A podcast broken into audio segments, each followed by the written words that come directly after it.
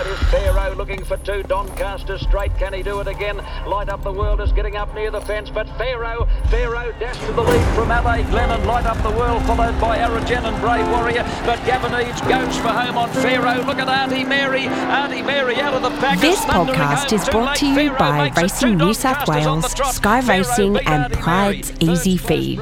The Group 1 Kia Tancred Stakes will highlight another day of group racing at Rosehill Gardens on March 25th. The race was inaugurated in 1963 as the Tancred Cup of a mile and a half, but has had several name changes over the years under sponsorship arrangements. The race resumed its original name in 2018. Younger racing fans might be interested to know that this race is named after Henry Eugene Tancred, who joined the Sydney Turf Club board in 1943 and became chairman 10 years later. A progressive thinker, Tancred pushed for such innovations as the photo finish camera, starting gates, electronic timing, and later for the introduction of the golden slipper. In sport, Harry Tancred had been a notable We've had a player in both league and union. In business, he'd been a So, pioneer really in meat wholesaling and and not export, and as a racehorse owner, he'd been lucky enough work to race the 1940s champion High Cast. The race named in Harry Tancred's honour was inaugurated two years after his passing in 1961 and has been the domain of good horses ever since. The most notable include Makybe Diva, Might and Power, Beau Zam, Bone Crusher, and the two-time winners Tie the Knot and Octagonal. The Kia Tancred Stakes will be supported by the Vinery Stakes as the Group 1 features on Saturday, March 25th at Rosehill Gardens.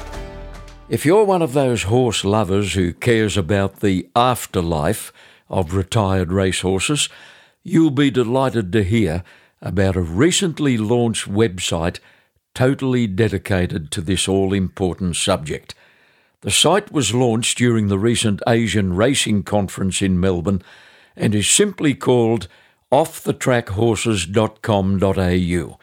It will become the go to hub for equestrian and racing industry participants who want to know which horses have gone to new homes and what they're likely to be doing in the future. This new independent online platform is the brainchild of a great lady, a devoted horse lover, and a respected member of the Australian media. I first met Jo McKinnon in 1998 when she was lured from Network 10 in Melbourne to join the Sky Channel team entrusted with the launch of the new and very exciting home racing channel.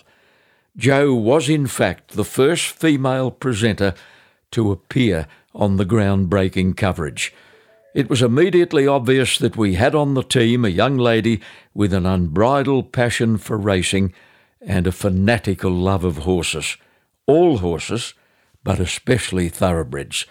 In the 25 years since the birth of the home racing service, Jo's talents have taken her to many places and many challenges, not only in television presentation and production, but in marketing and promotion, and even to the role of documentary maker. Jo has been thinking about this new website for a long time. She has painstakingly planned the format and the likely content, and I'm looking forward to talking to her about it. May I introduce the world's most passionate horse lover, Jo McKinnon. Wow, what an introduction. Thank you, Tappy. It's an absolute honour to be talking to you. The introduction is all true, may I say. yes, well, I, I have had an obsession, it's probably fair to say, with horses since I was a very young age, Tappy. Uh, I remember fawning over them in uh, racing magazines that belonged to my father when I was um, barely able to walk or talk. Um, Mm. Yeah, great memories there of a young, being a young child and, and just having an absolute uh, obsession with, with horses and fascination for them. And I've been very lucky to since then, in the many years after those days, um, be able to forge a, a living and a career out of them. I'll bet you were hacking around the property on a retired racehorse when the idea of the website first popped into your head. Mm. Well, Tappy, my um, affiliation with off the track horses goes back to my childhood days. Um, as a young teenager, I was quite tall for my age then, and graduated onto hack size horses pretty pretty young. So. Um, we didn't have huge budgets to spend on on horses. We had to make our own. So um, off the track horses were um, within the budget. Some of them just giveaways, let alone being able to pick them up for a couple of thousand dollars. So um, back then, I used to visit racing stables with my mum in search of the next best show hack we could find, and um, so that connected me to racing back then as well. But um, my love of the off the track horses began from that very young age. Um, I've worked with them for a long time, competing and showing them around Australia, and then.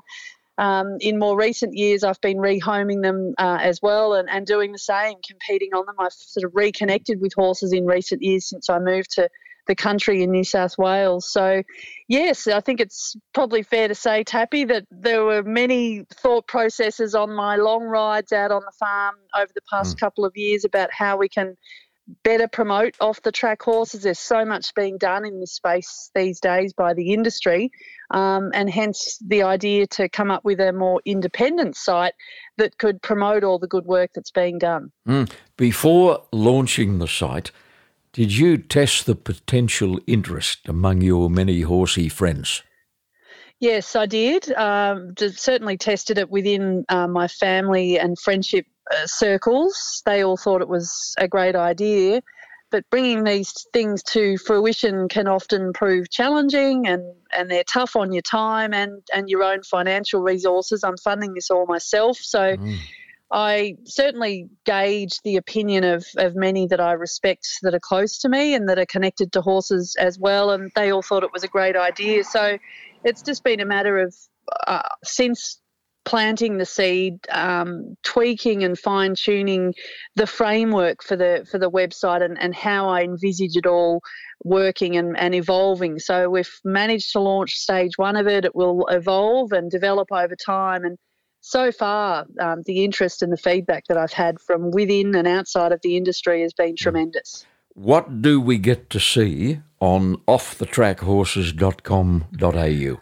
Yep, so there are a number of pillars um, attached to it. So basically, the site um, has, um, because there are so many events taking place now that are specifically for off the track horses, Tappy, um, I felt that there was a need to create a hub that centralises all of that information. So, a young girl with a, a, hack out in country New South Wales wants to know where her next nearest show is. She can go to this site and look up her state and her region and find mm. associated off the track events that are taking place. And that will hopefully build and encourage participation of, of riders in those events.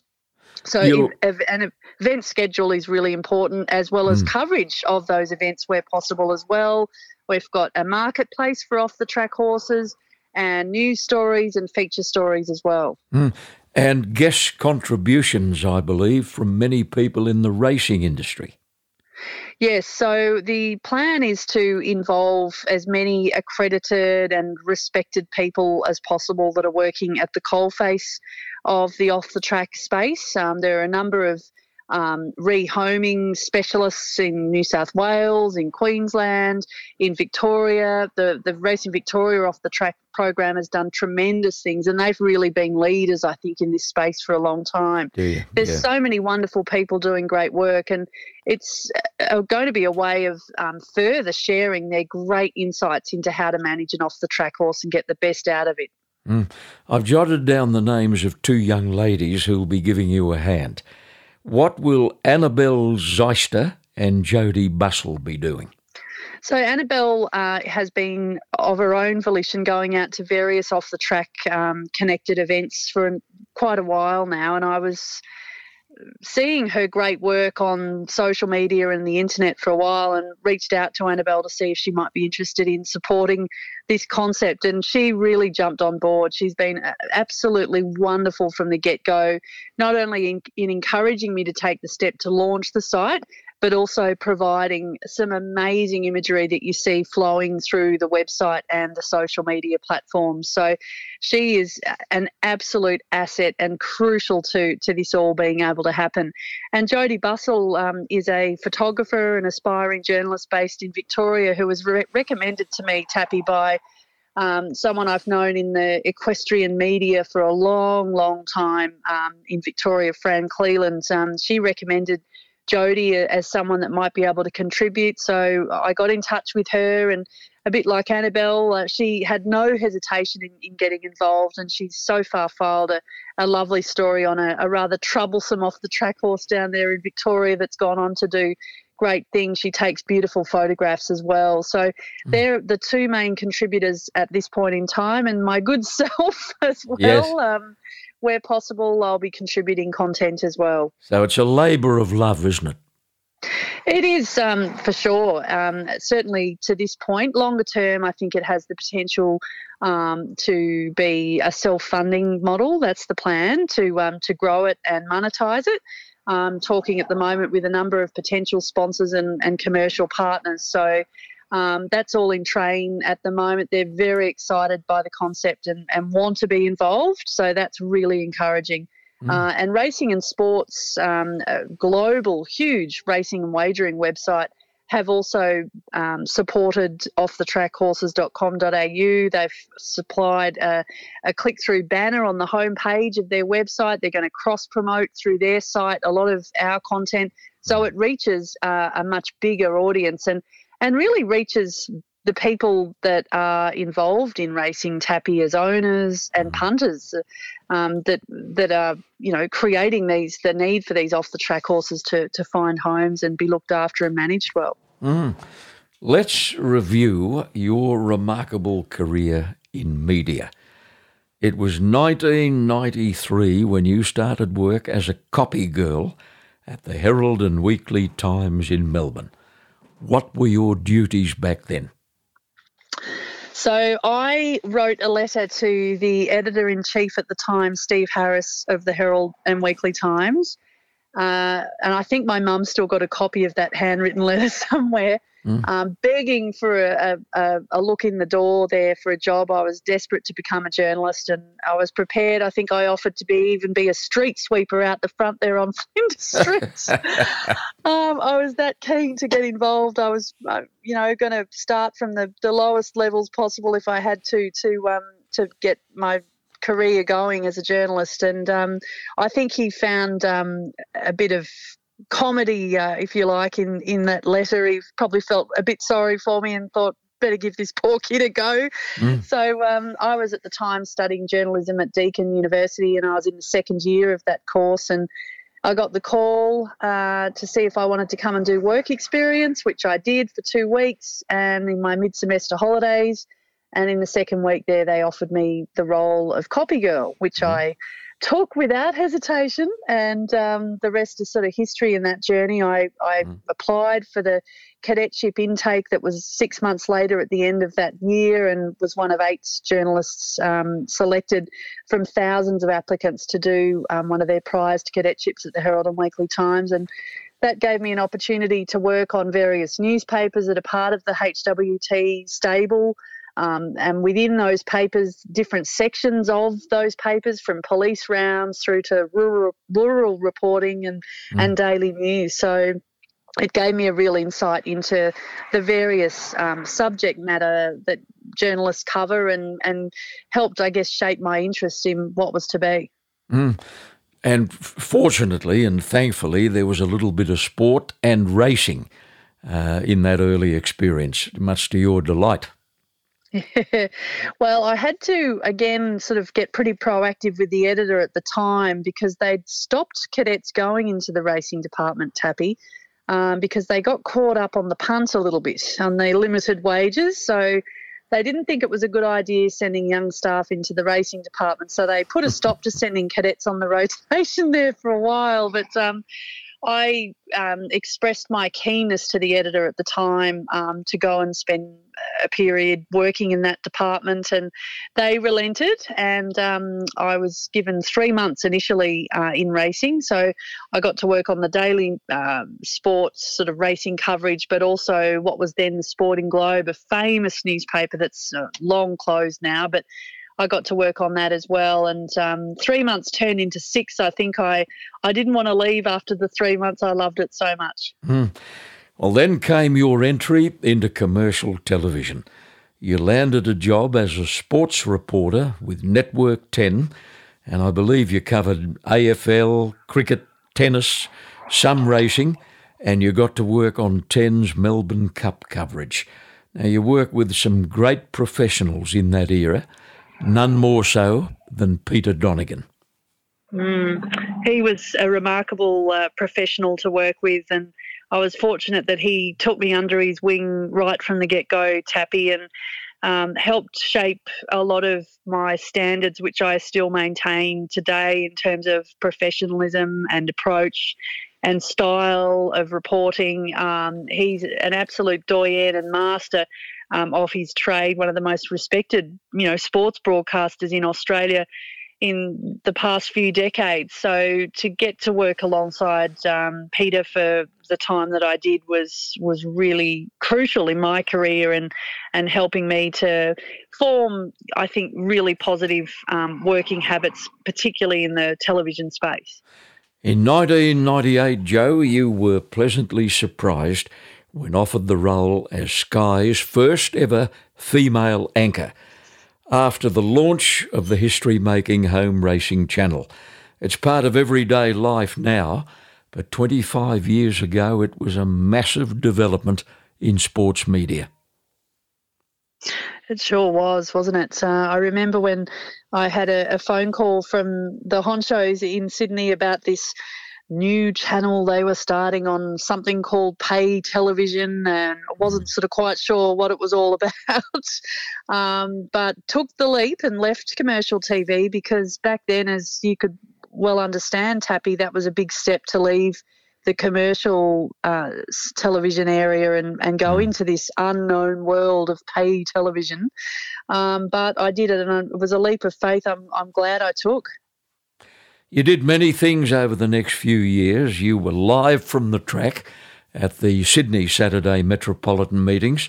You were a member of the Racing Retro panel on Sunday mornings, and you were called upon to present Australian racing to the United States. You did everything at Sky in those early days.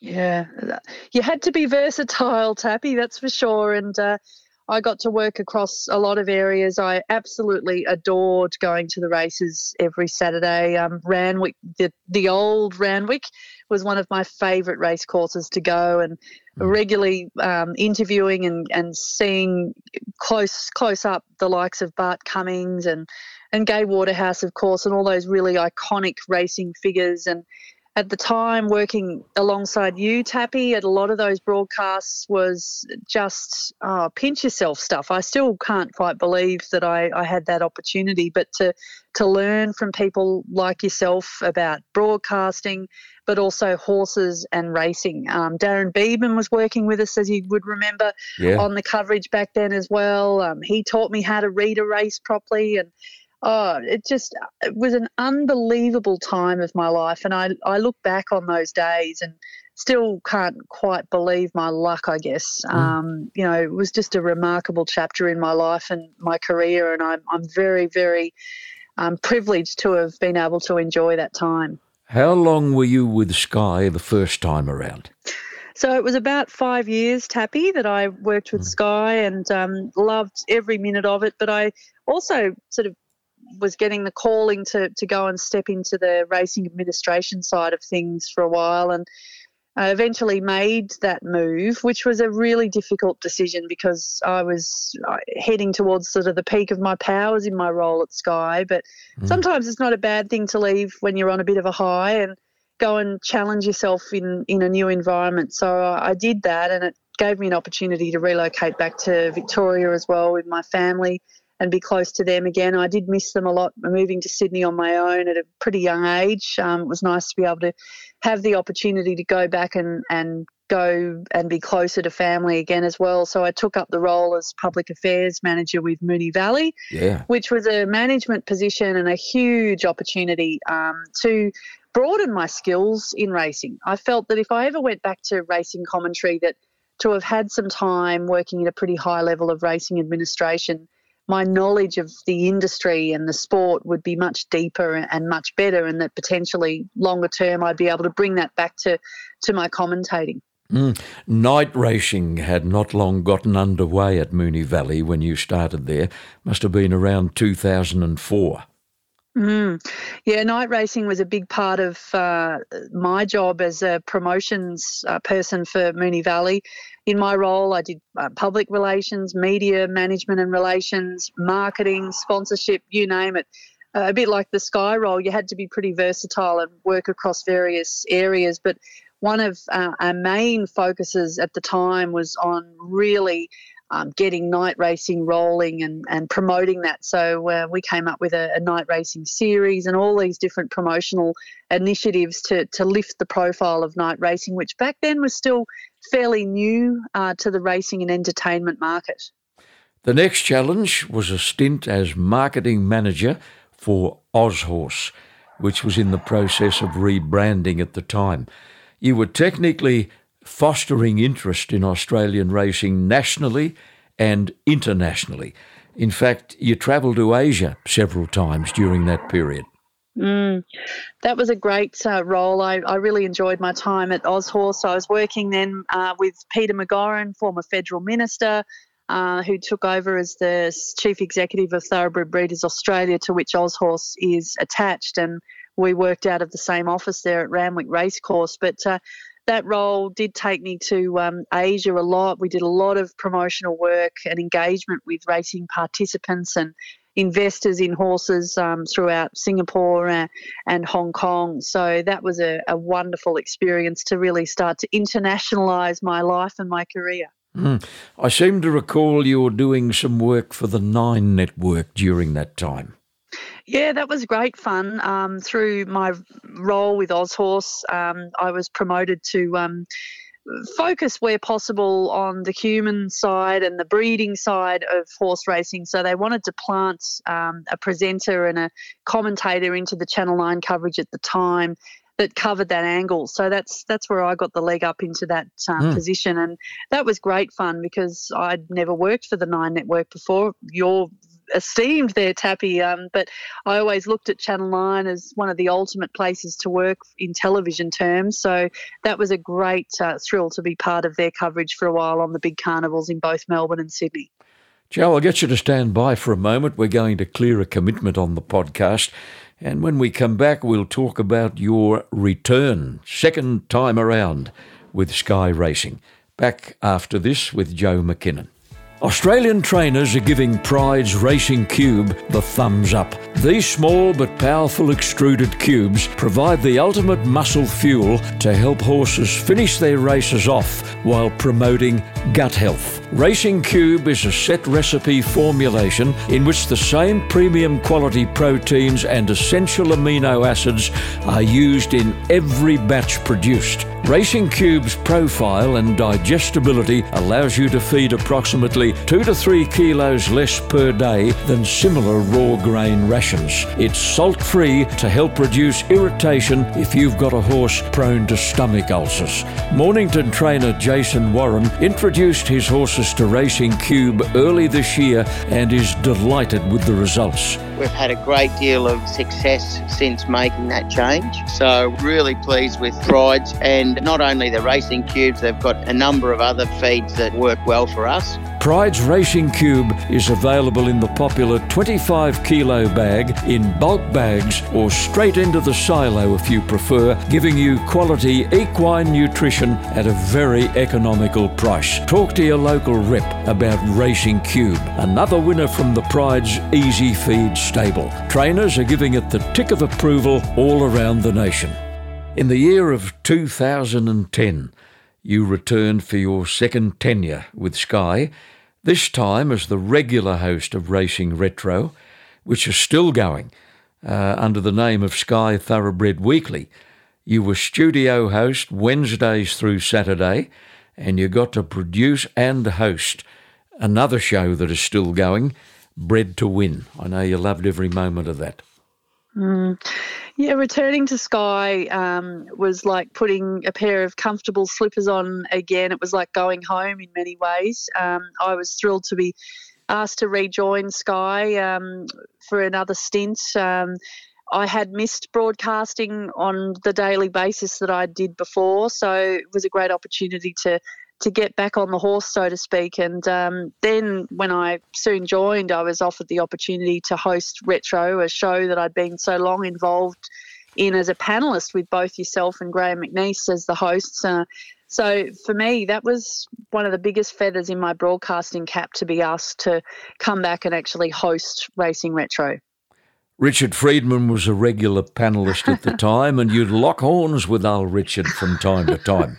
oh, so much so that I think a lot of people would often approach me at the races and say, is this for real or are you guys is this all just a bit of a, a g up? I said if it was if it was a g up and we're acting i'm in the wrong wrong game. I should be an actress myself. But it mm. was fair income um, oh he still occasionally pushes my buttons richard as he well knows. Mm.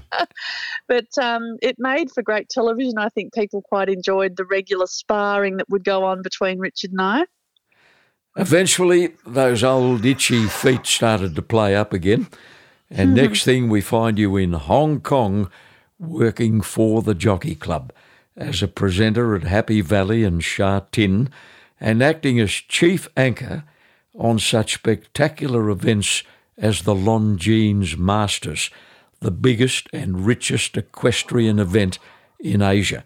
In fact, you had an involvement there until very recently. Yes, uh, that was um, an amazing journey and experience in my career and life. Um, Hong Kong and working with the Jockey Club, uh, what an extraordinary organisation the Hong Kong Jockey Club is, and being part of their broadcasts for a number of years um, as, as a commentator on track uh, and in the lead up to promoting their events on different television programs. the calibre of horses that they attract to Hong Kong for those major races is unbelievable. The best jockeys, the best horses, the best trainers. Um, so that really stepped up my uh, knowledge and uh, involvement in racing. No, no question about that. And then on the equestrian side of things came the opportunity to be involved with the the Longines Hong Kong Masters, uh, an event driven by a group based out of Belgium, a mm. big show jumping, um, uh, what's the word, entrepreneur, I guess you could call him, mm. um, Christophe Ameeuw, and he um, got me involved right from the from the outset. So before the event had even launched, they they engaged me to assist them to build the profile of equestrian sport in Hong Kong and, and Asia. And um, so I was involved on the from the ground level on that event and saw it evolve into to quite an amazing event on the Hong Kong social and, and racing calendar. I mean, they used to have to fly out all of the horses, Tappy, that participate in this jumping competition. The best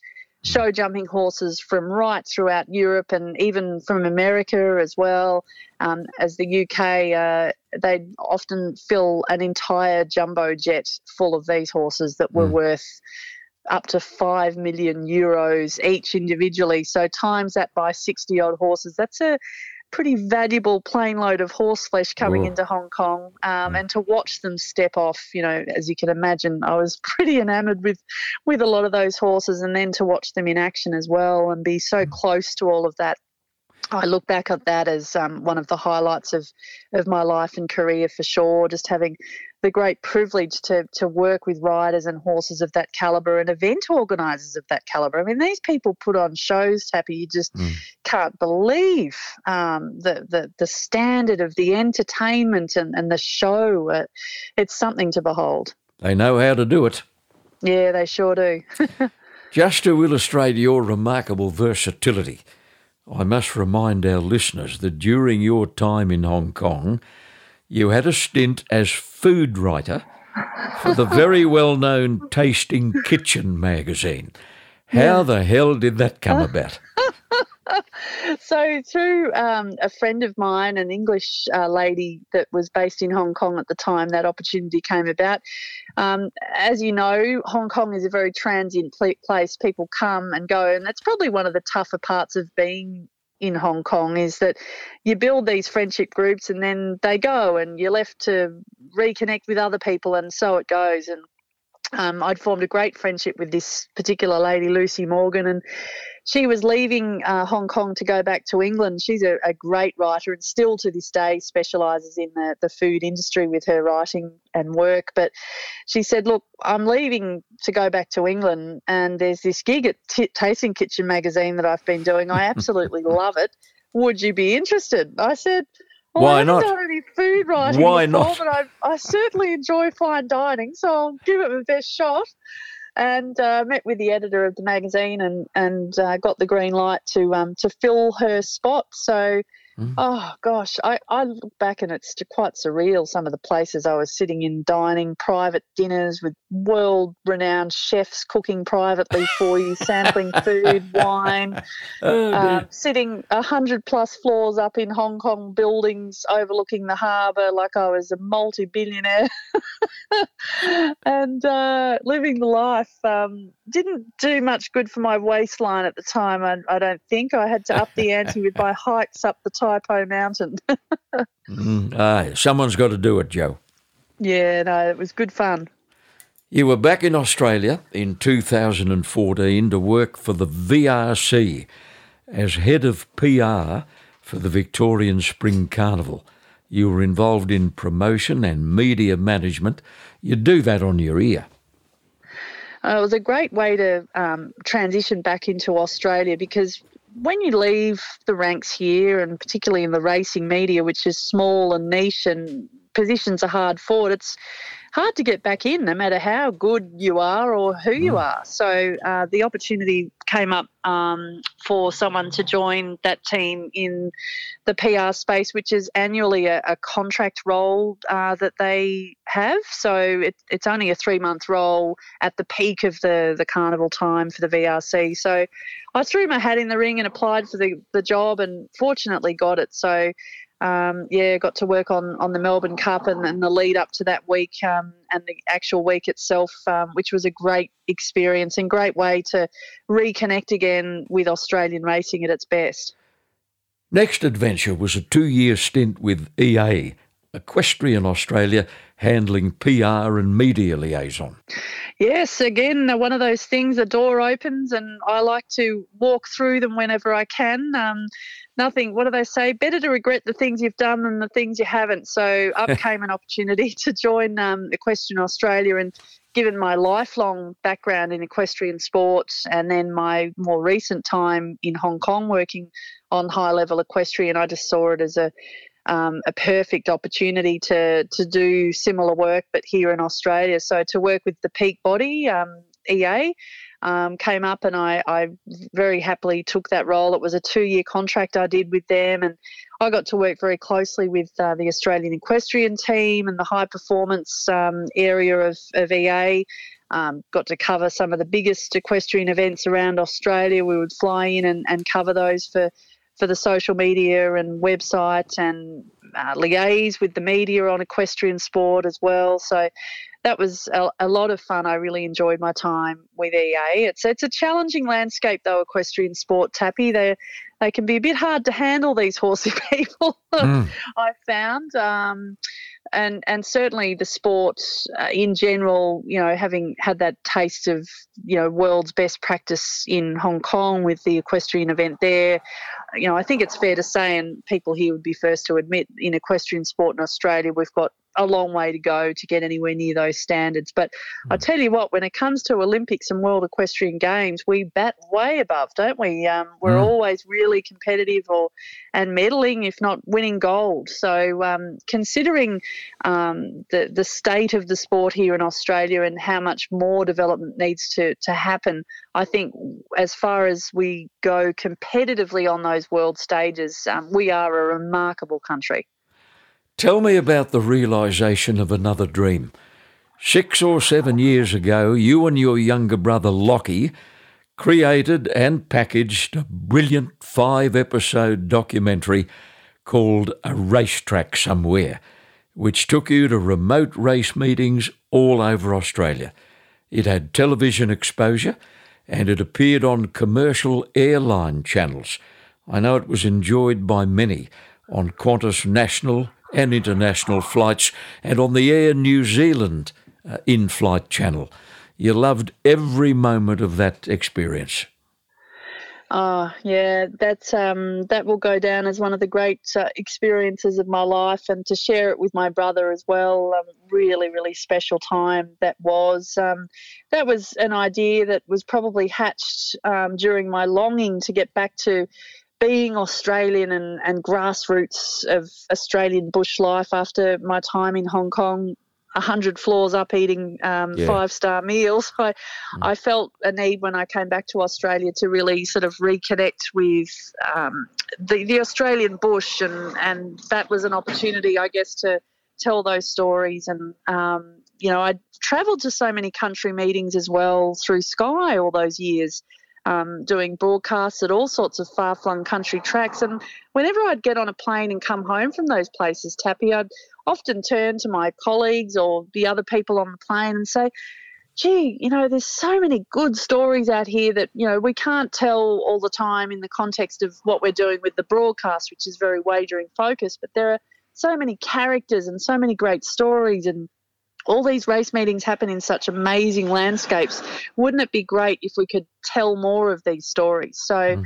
I parked that in the back um, pocket for a while, that idea, and and then I decided to to make a go of it and talk to my brother at the time, who was keenly working in media and doing some fantastic filming work, and said to him, you know, Birdsville races are coming up soon. What do you reckon if we went and covered this and we use it as a bit of a pilot for this idea and we mapped out sort of the brainstormed the racetrack somewhere concept and I contacted Birdsville Race Club and they jumped at the idea and and that's pretty much how it all began and then we decided to make a series out of it once we got great feedback on what we'd come back with um, footage wise from Birdsville, we decided that it had the potential to flesh out into a bigger series. So mm. We looked at other similar sort of race meetings that fitted the bill, so to speak, and um, looked at other far flung places. And um, we did Darwin, we went to Warrnambool, we went down to um, Kangaroo Island, King Island, mm. pretty amazing places themselves, but also the racing stories attached to them and the people as well. So. Mm um, we ended up gathering some pretty amazing content and um, we got the backing at the time of, of um, racing.com in Victoria to air it. Uh, we also um, managed to forge a deal with Qantas, so the series uh, we had aired on domestic and international routes for Qantas, which oh, is something I'm so proud of to have content that you've you've made um, you know, airing on one of the biggest airlines in the world, and let mm. alone an Australian one. Um, and lots of friends and family that would travel on those planes would say, "Wow, we saw the series. Oh, you know, we watched mm. it," and that that meant a lot to us um, to to be part of the the Qantas in-flight entertainment for a while with the series. It was was really well received. Not surprisingly, you've dabbled in the ownership of a few gallopers with reasonable success. One of them was a mare called Promiscuous, who won four races in the city. That takes a bit of doing. Yeah, she uh, was a great um, horse that we leased, and we raced with David Hayes at the time. And it was a group of women that had been um, pulled together that all had a connection to or worked in the racing industry, um, administrators, and all sorts of different people. At the time, I was working at Moonee Valley, and uh, a number of ladies from Racing Victoria and the other race clubs were also involved in this filly. It was an all female syndicate, and we had a male mascot by the name mm. of Shane Crawford, the star AFL uh, player for Hawthorn at the time. Uh, he probably thought, what the heck am I getting myself into here? But mm. she was an interesting filly by Danzero Tappy. She started her career off reasonably well, and when she won her first race in the country, we had a huge party that they organised to celebrate, and we were savouring the moment like it was probably our first and last win with her. Little did we know that she would then take us on a journey to almost Group One success, and she hmm. was pipped on the line in the Group One Thousand Guineas at Caulfield. We were all there that day to support her in the race. She led all the way and just got nutted on the line by the all-conquering Miss Finland at the time. Oh, so mm. it was just to be that competitive was was such a thrill. But she she won us a, a group race um, a week or so later at um, Flemington on um, in the Carbine Club Stakes, which was amazing. Mm. Jo, they're hard to find. Very hard to find, yes. so we um, we were being so involved in in the industry as as we were as a group. We were very realistic about our goals with the horse, but also um, very grateful for, for the results that we had with her, and um, mm. we were just so blessed. You're a regular contributor to ANZ Bloodstock News Daily, a specialist online publication dedicated to the Australasian bloodstock industry. In fact, that's how I found out about your new website. Oh, that's good news. Someone's reading my column, Tappy. Yeah, I do all the time. oh, that's great. Yeah, no, I I still have um, a pretty strong connection to you know horse racing um, through that particular column. I I love doing it. Um, I I have total free reign on on the subject matter that I write about.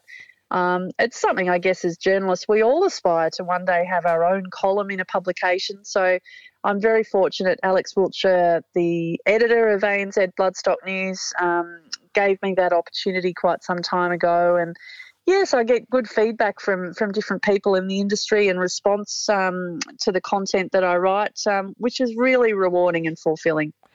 In more recent times, you hosted a program called Talking Horses on Melbourne Radio RSN. And that program gave you the chance to go behind the scenes with racing participants and to present stories which were often a little different to the normal. You loved it. Yeah, yeah. Um, great um, network to be part of. And when I, uh, at the time, was working for them initially, I was based out of Melbourne, but then moved to New South Wales for work. And they were good enough to keep me on board and, and involved where possible, despite the remoteness of my location from Melbourne. And it's been a wonderful journey with um, RSN over the years. They're a, an iconic broadcasting operation with some wonderful people um, that work there. And every day, every hour, every minute, they're pumping out fantastic content. So I really enjoyed um, working with RSN for all that time and talking horses quite um, literally w- was great fun. Jo, let's fast forward to March of 2023. You're living with your partner, Andrew Talbot, on a lovely 3,500 acre property at Quirindi in the heart of some of the state's best grazing land.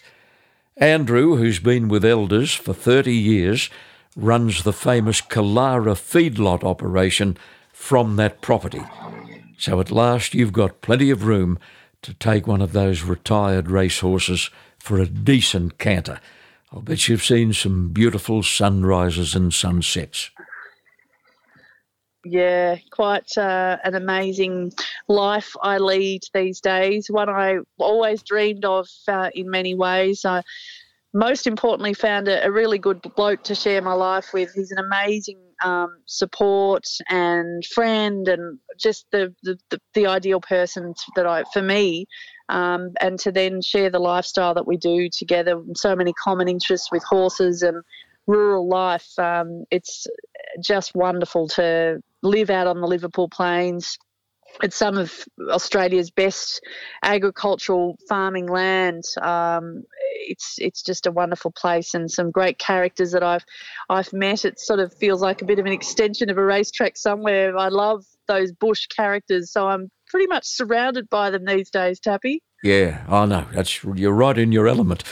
Now, Jo, I'm told you had barely settled in Quirindi when you were invited to join the committee of the Quirindi Jockey Club, and in keeping with normal practice, you found it impossible to say no. yes, I've been involved um, with the Quirindi Jockey Club and since I've lived here um, for quite some time, and that's been a great journey as well, um, helping them to get the track up and going and firing. Um, I managed to hit up Andrew for some sponsorship of the um, the Quirindi Cup each year, so that's now known as the Elders Killara Feedlot um, Quirindi Cup, and well, it's you know it's actually a genuine good fit, I think, for the feedlot, which is one of the biggest employers in the region, to put something back into the community and and support the race day. So um, that's worked out really well.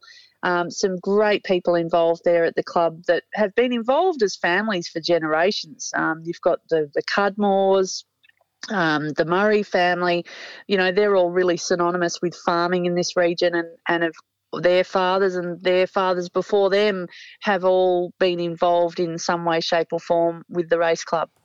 Jo McKinnon, you've made a million friends in media and in the racing industry over almost three decades, and I am very pleased to be among that legion of friends. Good luck with Off the Track. Uh, .horses.com.au. Have I got that wrong? offthetrackhorses.com.au. And under your expert hand, it will quickly gain a following. Good luck with it, Jo, and thanks for joining us on a podcast produced by Supernova Sound. Lovely to catch up. Thank you, Tappy, for the opportunity to have a chat with you. Um, I'm very fortunate to call you a a friend and a colleague in, in this wonderful industry of ours, uh, horse racing and horses in general. And uh, it's a credit to you, all the amazing work that you've done for many, many years. And I just love this podcast. So it's a great honour and thrill to have been asked to be part of it. Pleasure was all mine, Jo. Thanks for talking to us. Thanks, Tappy. The Group 1 Kia Tancred Stakes will highlight another day of group racing at Rosehill Gardens on March 25th. The race was inaugurated in 1963 as the Tancred Cup of a mile and a half, but has had several name changes over the years under sponsorship arrangements. The race resumed its original name in 2018. Younger racing fans might be interested to know that this race is named after Henry Eugene Tancred who joined the Sydney Turf Club board in 1943 and became chairman 10 years later. A progressive thinker, Tancred pushed for such innovations as the photo finish camera, starting gates, electronic timing, and later for the introduction of the golden slipper. In sport, Harry Tancred had been a notable player in both league and union. In business, he'd been a pioneer in meat wholesaling and export, and as a racehorse owner, he'd been lucky enough to race the 1940s champion High Caste. The race named in Harry Tancred's honour was inaugurated two years after his passing in 1961 and has been the domain of good horses ever since. The most notable include Makybe Diva, Might and Power, Beau Zam, Bone Crusher, and the two-time winners Tie the Knot and Octagonal. The Kia Tancred Stakes will be supported by the Vinery Stakes as the Group 1 features on Saturday, March 25th at Rosehill Gardens.